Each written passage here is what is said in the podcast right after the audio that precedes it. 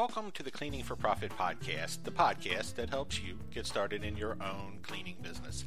For more information on starting your own cleaning business, visit cleaningforprofit.com. Hi there, my name is Tom Watson, and I'm going to be walking you through this episode. Today's episode is titled Do Potential Customers Haggle Over Price? The title of this podcast reflects a question I received the other day. I have no memory of talking about this topic, so I thought it would be interesting to chat about. The short answer to do people ever haggle on price is yes, of course they do. I've had potential customers balk at the first price I gave them and try to work me down from where I started. I mean, that's kind of normal. I will say that it, it, really never happened all that much to me. I don't know if that's good or bad, to be honest with you, but it is what it is. That's what happened. That's my experiences.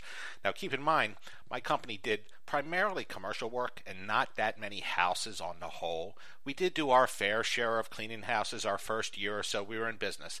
But after that startup period, I didn't really pursue any more house cleaning jobs. I kept what I had, which I don't know, maybe I had like 20 of them or so, but I stopped trying to get more. So my experience in that market is limited to that one year I actively was out there trying to get house cleaning jobs. Needless to say, I don't recall getting beat up on price that much on the residential side, though I do remember one customer who got me lower. Of course, it was this big fancy house where it was obvious they had a ton of money. The wife was a doctor, and the husband ran his own video production company, so cash was not an issue for these people. That said, they said I was too high, and they they had to get me lower about by about 20 bucks per visit before they could hire me. That's what they said. I guess it was a matter of pride that they needed to haggle. I don't know. Needless to say, I settled for a little bit less on that job, and I was rewarded by having them as a loyal customer for close to 15 years. It was they were really wonderful people. On the commercial side, I only had to haggle on price a few times in all my years. Once again, I'm not sure if this is good or bad. It's just what I was faced with. This is what happened to me. One time was with an accounting practice. I submitted what I thought was a fair offer in person at their office, and they didn't like it. And I thought I was going to be shown the door, but instead they wanted to negotiate. Now, this was for a pretty small office. I believe the initial price I submitted was maybe 295 or 300 a month. I forget exactly, but they got me down to 255, which was more than I wanted to give up.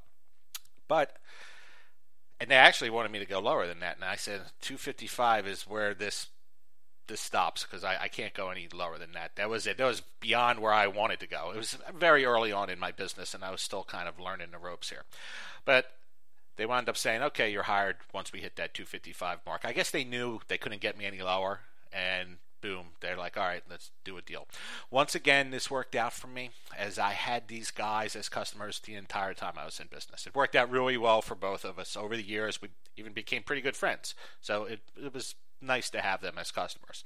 Now, another time I got worked over on price was for a construction cleanup job these guys were seasoned business people, and I was still pretty early on in my business career and not all that confident in my skill set. But I held my own and I didn't budge too much on price, and I wound up getting that job too, and it worked out for me. Now, if there's one thing I learned about these experiences and the people that I talk to, is that when people want to haggle over price, they must like you enough to want to do business with you. So when you encounter somebody that wants to haggle, it's actually a, a, sign that a deal is close. So try to bend without breaking and see if you can find a win win outcome that benefits everybody because when you're that close and they're willing to negotiate, it means, boy, the deal is within reach. So you just got to go out there and find it. So this wraps up our episode of Do Customers Haggle Over Price? I hope you found it interesting, and thanks again for listening. Be sure to check back next week for our next episode. For more information on how to start your own cleaning business, I encourage you to visit my blog at cleaningforprofit.com. Just click on the blog section for my latest posts. Should you have any questions or comments about this episode, just visit the website and go to the Contact Me page. I look forward to hearing from those of you that touch base, and I'll talk to the rest of you next week. Thanks again for tuning in.